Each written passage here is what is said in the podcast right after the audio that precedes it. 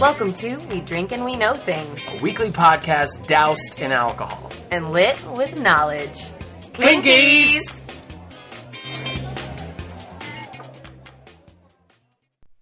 Hello. Hello. What up, everybody? How's it going? Hopefully going well. I'm Yes. Tom. I'm Andrea, Welcome to We Drink and We Know Things. the podcast. Yeah. Yeah. And as such, we're going to do us a little spooky season episode. yeah, this is gonna be, you know, not. We wanted to give out a little, maybe a little something extra, A little, little, little, little extra piece. so we're gonna read some.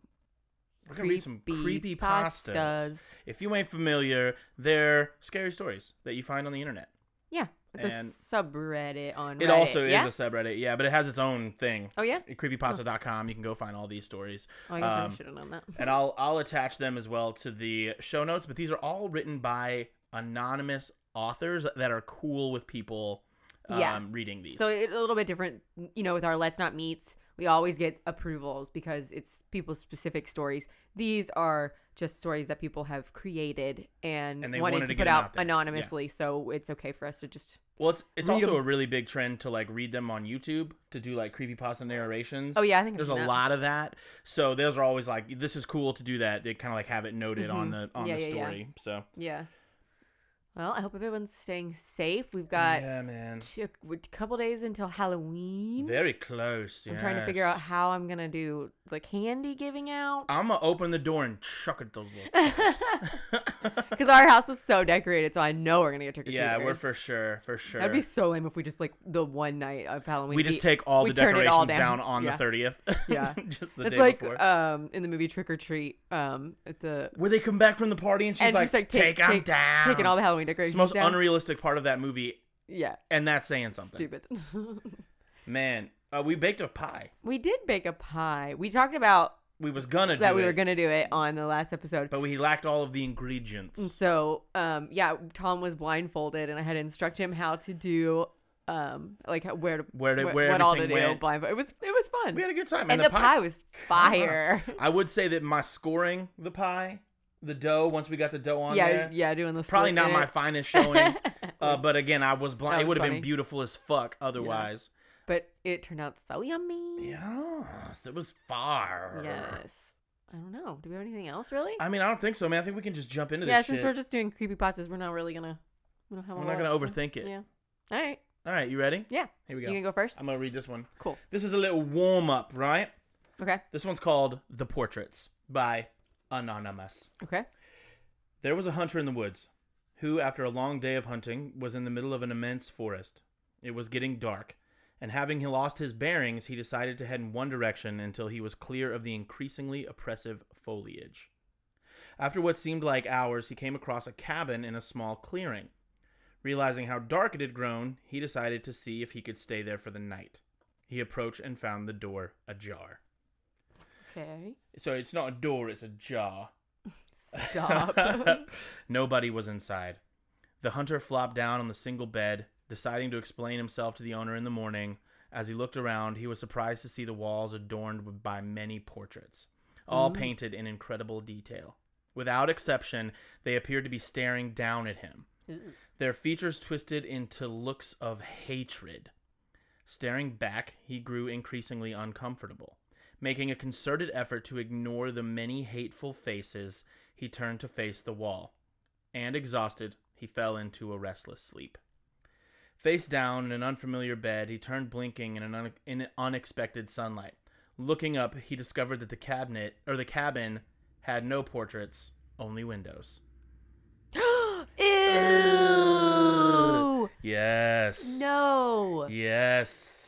It was all people looking at him. Bunch of creepy motherfuckers watching him. No, that was. Ghosts I did not gob- like that. See that ending come through right there. Yeah, good job whoever What's up? wrote that. What's up? Oh, hold on. Let's do a bit of a. Ooh! I don't think it's gonna be much of a You clinky. gotta pick something better than what you've been picking. Your Bud Light is not gonna clink. It clinks. It's clinkable. Okay, yeah. That's a clack more than a clink. I'm gonna. Also, I decided that if there are ever like people that are very big fans of the show, Uh huh. they're what did I say, clinkers Mm-hmm. or clinky clinky crew? The Clinky Crew. Man, go nuts in the comments. Clinky crew. I'm sorry. I'll see myself out. okay. I got one that I haven't read because you found all these. yeah, I did. I did. Put in the work. Put in the time. Okay, this is called The Well. Mm, yes, well, we'll see. we'll see. Okay. My grandfather grew up on a chicken farm outside of Kra- Krakow, Poland. He passed away a few years ago at the age of 82. A few days before his passing on, due to an aggressive form of stomach cancer, he set me down next to him in his old rocking chair and said in his familiar Polish accent, I don't know how to do a Polish accent. That's okay. That's okay. After I took the boat to New York, I promised to leave this story behind. Okay, I- I don't know. I don't. What is Polish? How does Polish sound? Do you know? I think it's like Almost Russian? No. yeah, it's like uh, almost Oh, like like, German, almost yeah, like Deutschland. I don't fucking know. He didn't look up as he spoke to me, simply staring into his cup of black coffee. It's been 70 years, and I must tell someone before I meet God. Okay. Okay. I was born in a small, quaint, empty town, which, despite the Nazi occupation, still functioned. We lived in this two bedroom farmhouse my father, mother, and my brothers, Michael and Igor. I'm sorry you never got to meet any of them. Anyway, Michael and Igor were twins, identical twins, actually. And we had heard rumors of the Nazi fascination with identical twins. This forced us to be even more reserved, even though we already lived in a secluded part of the countryside, in the last occupied house in the town. In order to avoid going into the occupied towns, we basically ate only chicken and eggs for several for every meal and whatever else mama could gather from the garden. It was lonely, but we survived. The thing that was most difficult for me was the fact I had to sleep in the basement. Due to Michael and Igor being toddlers, they required my father and mother's attention. The basement was cold, with only a small window, and moonlight was the only light I got. Because of this, I always delayed going down there until I was absolutely exhausted, so I wouldn't have to lie there awake. Okay. On the nights that I couldn't manage to sleep, I would look out of the window, which gave me a small view of the garden and the large abandoned water well. Nope, creepy. Yeah. This was my daily activity throughout those lonely, war torn nights. In general, it was boring and uneventful, but occasionally I would catch a glimpse of a family, or even just a man or two lovers, sneaking their way through our garden up to our front door. They always looked rushed and frightened and sometimes wore tattered uniforms. What would follow were horrible sounds of banging and pleadings for whoever lived there to open up, followed by an argument between my father and mother on whether they should let them in. okay. He moved in the chair to adjust himself.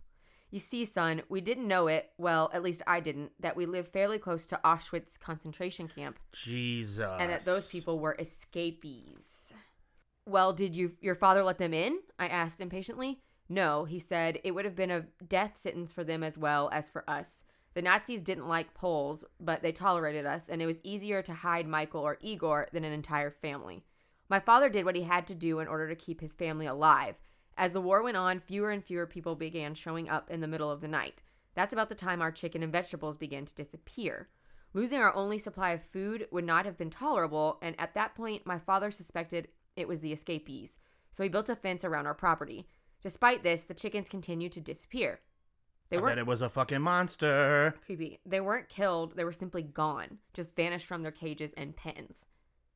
One night, I decided to stay up for myself in order to see if I could find out the answer. I battled my tiredness until wee hours of the morning, and despite the poor lighting and rain, I caught a glimpse of what seemed to be a human figure run across the garden. I rushed upstairs to tell my father, and he ran outside with a knife, the best home defense weapon he could afford, but we found nothing. No one. The next day, we did find something, though footprints, leading from the chicken cages to the water well. They were made in the wet mud from the rain, and they were of bare feet. No shoes, no socks, just feet. What? My father had mercy on the man who was trying to find refuge and left him a note indicating that he had two days to leave and then he would begin to seal the well. Oh. I waited impatiently for my grandfather to tell me about the fate of the man. The following night, I got the idea to take a blanket down the well to the man since winter was creeping in. I waited until my parents were asleep and I snuck outside. I shouted something friendly down the well. They think he's in the well? I guess, yeah. That's fucking creepy. Uh, indicating to the poor man that my intentions were benign, and I began my descent, clinging hand and foot to the pegs attached to the stones. Ooh. As I neared the bottom, I smelled something absolutely horrific, and I pulled my father's flashlight from my pocket to try and shine it on the man. It was then I came to the realization I just of just how large the well was, having been used to supply water for the entire town and its families in the past, families which no longer remained.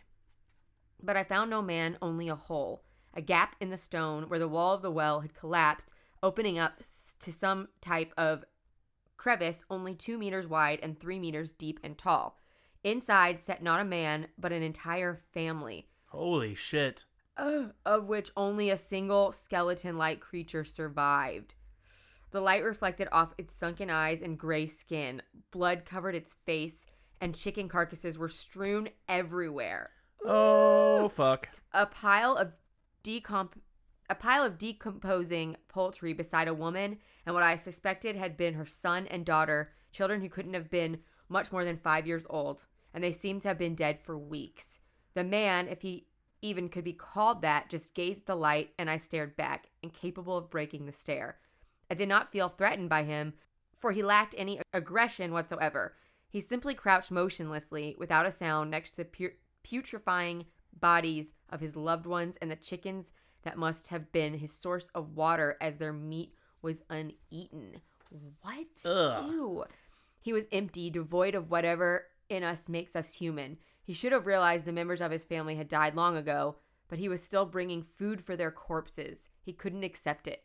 Oh, no. He did finally turn his head, though. When I shone the light back onto the corpse of his daughter, he stared at her and then sat down closer to her and continued his vigil.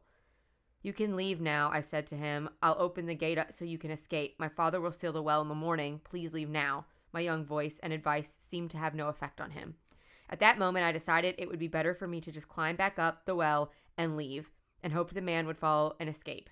As I began my climb, I shone the light on him one final time. What did you see, Grandpa? I shuddered. I saw a tear fall from his eye. He had become a, a man once again. He was only able to break free from the delusion after seeing the body of his daughter, which had until that time been obscured by the darkness. He realized then that he had been bringing food not to his family, but to corpses. That night it rained again, but in the morning when my father returned to seal the well, I found no footprints leading out of it. Oh, no. Ew, that's creepy. That was creepy and sad as fuck. yeah, Because, I mean, during, like, you know, Nazi Germany and Auschwitz, like, something like that could have happened. absolutely. Like, if you've seen, like, the emaciated, you know, mm-hmm, mm-hmm. people in, you And he know, just, like, concentration camps. I guess he just stayed down there. Yeah, just stayed. Because he lost He's gonna everything. get sealed in. Yeah. That's fucking terrifying. Yeah, that's super terrifying. Being buried alive. Yeah, it's the worst. Okay, here we go. This one is called Campfire. Summer camp was a memorable part of my childhood, but most memorable was the summer of 72. Summer of 72. I don't. Sorry about Yeah, that. it was my last summer as a kid. I had just turned 15 and was looking forward to starting high school in the fall with the older teenagers. Camp Tonkawa was located in the thick forest of East Texas, about 43 miles from my home. There was nothing really exceptional about the camp. It had the standard amenities a lake, lots of woods to explore, an archery and rifle range, and a nature preserve. There were exceptional.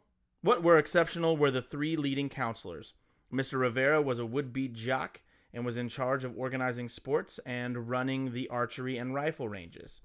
Mr. Holloway led arts and crafts and taught camping and outdoorsmanship. But the counselor I remember most was Mr. Blackburn. He was kind of a brainiac and maintained the nature preserve. He also taught us about the flora and fauna around the camp, but was particularly interested in bugs. He had been a doctoral candidate several years before and studied insects in the Amazon basin. No one knew why he didn't finish his doctorate. He certainly was bright enough. Okay. It wasn't hard to imagine Mr. Blackburn in a khaki outfit chasing insects with a butterfly net through the rainforest. That's a pretty image, isn't it? he was a bespectacled man of about 35 with tousled black hair and a hint of a beard that grew steadily longer as the week progressed. He was far from fastidious in dress. In fact, in other circumstances, you might call him a slob. His denim jeans had seen better days and were often besmeared with mud, while his shirt bore the scars of battles with briars and brambles in the wild. This person's got big words. Big words, briars and brambles, baby. Uh, it was the end of August and the end of camp. Tradition. Sorry, all I can hear is Moira being like, Briars and Brambles. Briars and bambles. Brambles. What is it? Brambles. Brambles, David. Sorry. Okay. Tradition dictated that we rendezvous at a various campfire in the evening of the last day. Each campfire was supervised by one of the counselors, and it so happened that Mr. Blackburn attended ours. I was in a group of about 10 or 11 boys sequestered in a small clearing on the lake shore. We roasted marshmallows and made hot dogs and s'mores as the twilight passed into night. In the bright fire's glow, we passed the evening with talk the, of the past and dreams of the future. The campfire crackled and cast a protective circle of light above us. An endless number of stars stretched out across the heavens and around us, an endless void of dreary night. All right, mm. yes, okay, set the mood. Mm-hmm. We huddled close to the light, for although none would admit it, the surrounding darkness held terrors we could only imagine. In a pretended show of bravery, someone suggested telling ghost stories as the night grew As you do. darker. As you do. As you do.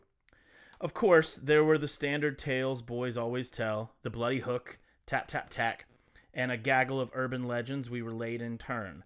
Soon Mr. Blackburn became the storyteller. Well, boys, I'll tell you a true story of what happened to me in the Amazon. I'd been mm. traveling with Carlito, my guide, for three days west of Manau, Manau, Manaus, on the Amazon River. I heard rumors of a rare butterfly with a habitat along the banks of the lower Amazon, and I was anxious to find and catalog one. Hmm. I tell you, boys, the Amazon is a femme fatale, at once beautiful and dangerous, and the heat, oh, the heat is stifling. It is a place of contrast. There are ageless trees that rise on every side and dominate the land. There are magnificent waterfalls and birds and animals found nowhere else in the world.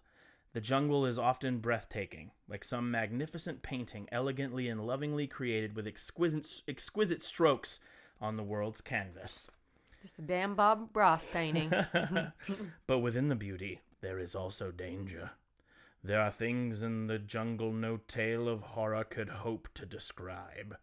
There are men eating cats that prowl the night, and piranha that devour a man during the day. There are spiders as big as your head, and monstrous snakes that are the stuff of nightmares. What's that uh, accent you're giving him there? But the thing even the natives dread, the creature that kills without pity or remorse, is the black caiman. oh yeah, they always talk about that on uh, Naked and Afraid. Yeah. so the one of the little guys says, "What's that?" and he says, "A creature from the blackest abyss of hell, son." Mister Blackbird continued. Mister Blackburn continued. It's the devil's blend of alligator and crocodile that prowls the river and kills the unsuspecting. Its black head is invisible on the water, but its dark, lifeless eyes watch you, waiting. Mm. Floating nearer and nearer, then with a lightning flash of jaws, its teeth rip you open, and you hear your own terrible screams as the creature swallows you whole. Yikes. The sudden cry of an owl caused an involuntary scream from all of us. Our eyes strained against the darkness and imagined the creature lurking silently in the lake just beyond. Mr. Blackburn paused a moment to let us reflect on his description. We all became a little bit more aware of the night. We stopped at one of the local villages for trade to trade for food and water and heard the stories of a monstrous black caiman the natives called Ria Morte. It means a river death. Ooh. Ria Morte. Uh, few have seen the creature and lived. You know, the good old Italians in the Amazon. Riamorte. Eh? You know, boys, he added, the river people say the jungle keeps its own. They believe that when the jungle takes a life, it leaves Henatu. That means the ghost who walks. There are spirits who have never there are spirits who had neither grave for rest nor fulfillment of earthly purpose, and so they wander the earth for all of time. They are drawn to the living, for they feel the energy of life that has been denied them. Hmm. They long for the warmth of another human, but feel only the cold of premature destruction. The river people respect Hanatu. They fear only Rio Morte. Ooh. Loaded with supplies and information, we set out again on our journey down the Amazon. Carlito and I fruitlessly searched the riverbanks for the elusive butterflies, then continued downriver. It was late afternoon, and the sun had already disappeared behind the forest canopy. Dark shadows fell across the river as daylight surrendered the encroaching night, As we slowly paddled, we had the vague, uneasy feeling of being watched. Ooh. The dark Amazon waters meandered through the jungle, and we became acutely aware of the sounds of approaching night. Suddenly, behind us, there was a splash. Ooh. That's scary. We both looked, but only saw turbulent water near the riverbank. Then Carlito saw the thing in the dim afternoon twilight, that huge dark head and black eyes protruding from the river. Rio Morte! Carlito cried. Rio Morte! I drew my pistol and fired at the beast, but the bullet glanced off its thick hide, and the creature disappeared beneath the water. oh, now you just pissed it off. Yeah, he's pissed it off. We searched the inky river in vain when suddenly a vicious blow struck our boat from beneath, and Carlito was thrown overboard. he frantically struggled to climb back on the boat, and I grabbed his arm and began to pull. With a sudden thrash of water, Carlito was pulled from my grasp. Oh no. The beast rolled over and over in the water. I heard Carlito scream in terror and agony as the river turned crimson and the creature disappeared once more.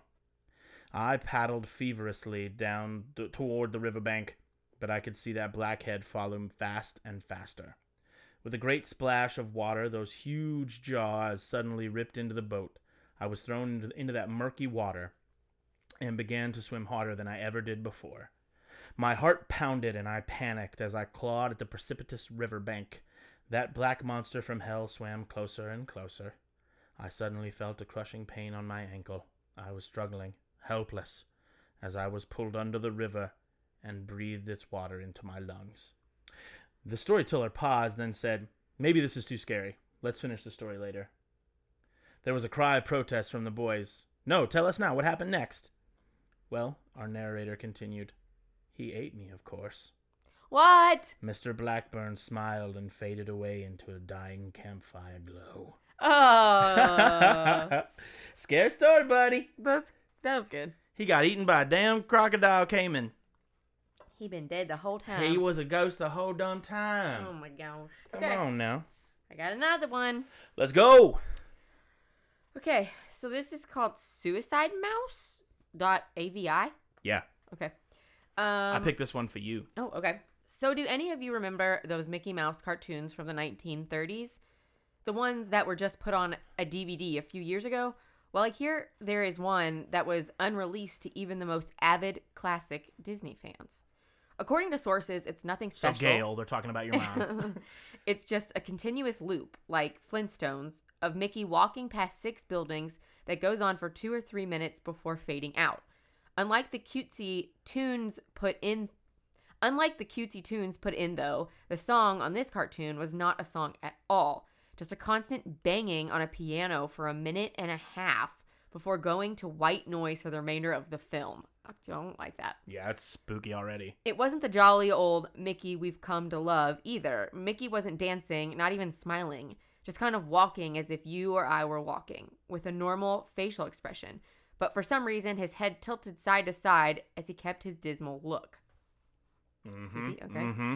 Up until a year or two ago, everyone believed that after it cut to black, and that was it.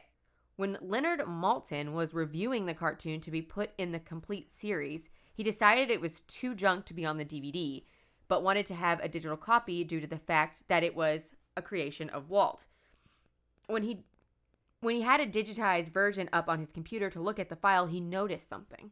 The cartoon was actually 9 minutes and 4 seconds long. Oh shit. This is what my source emailed to me. In full, he is a personal assistant of one of the higher executives at Disney, an acquaintance of Mr. Maltin himself.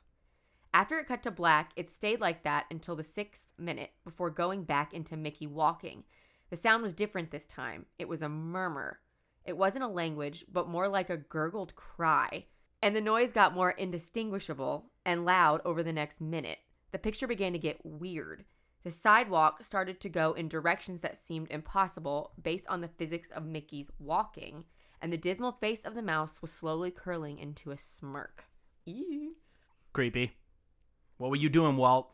On the seventh minute, the murmur turned into a blood curdling scream, the kind of scream painful to hear, and the picture was getting more obscure.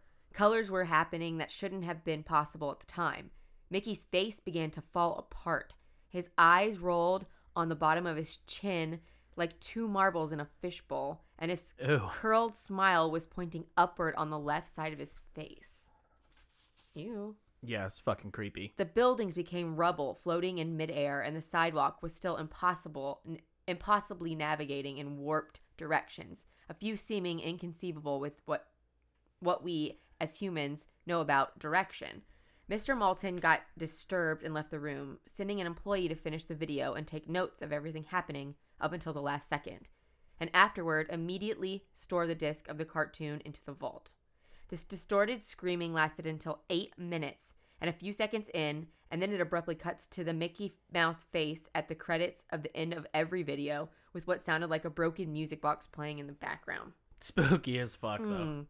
This happened for about 30 seconds, and whatever was in the remaining 30 seconds, I haven't been able to get a sliver of information about. From a security guard working under me who was making rounds outside of that room, I was told that after the last frame, the employee stumbled out of the room with pale skin, saying, Real suffering is not known, seven times before speedily taking the guard's pistol and offing himself on the spot. Okay. The fuck? What the fuck? The thing I could get out of Leonard Maltin was that the last frame was a piece of Russian text that roughly said, The sights of hell bring its viewers back in. As far as I know, no one else has seen it, but there have been dozens of attempts at getting the film on RapidShare by employees inside the studios, all of whom have been promptly terminated of their jobs. Damn. Whether it got online or not is up for debate, but if rumors serve me right, it's online somewhere under suicidemouse.avi. If you ever find a copy of the film, I want you to never view it and to contact me by phone immediately. Regardless of the time, when a when a Disney death is covered up as well as this, it means this has to be something huge. Get back at me, TR. I've yet to find a copy of this, but it is out there. I know it.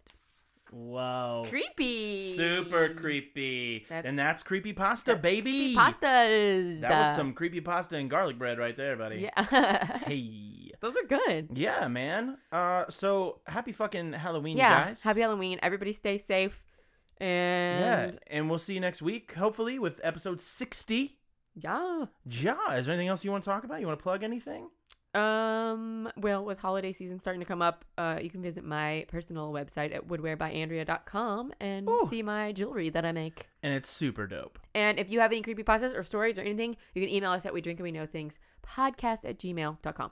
Awesome, man. Leave us reviews. Hang in there. Stay safe. Stay safe. Happy Halloween. Happy Halloween. yes. Yes. Okay. In my creepy voice. Okay. Goodbye. All right. Bye. Goodbye. Uh, bye bye. Bye.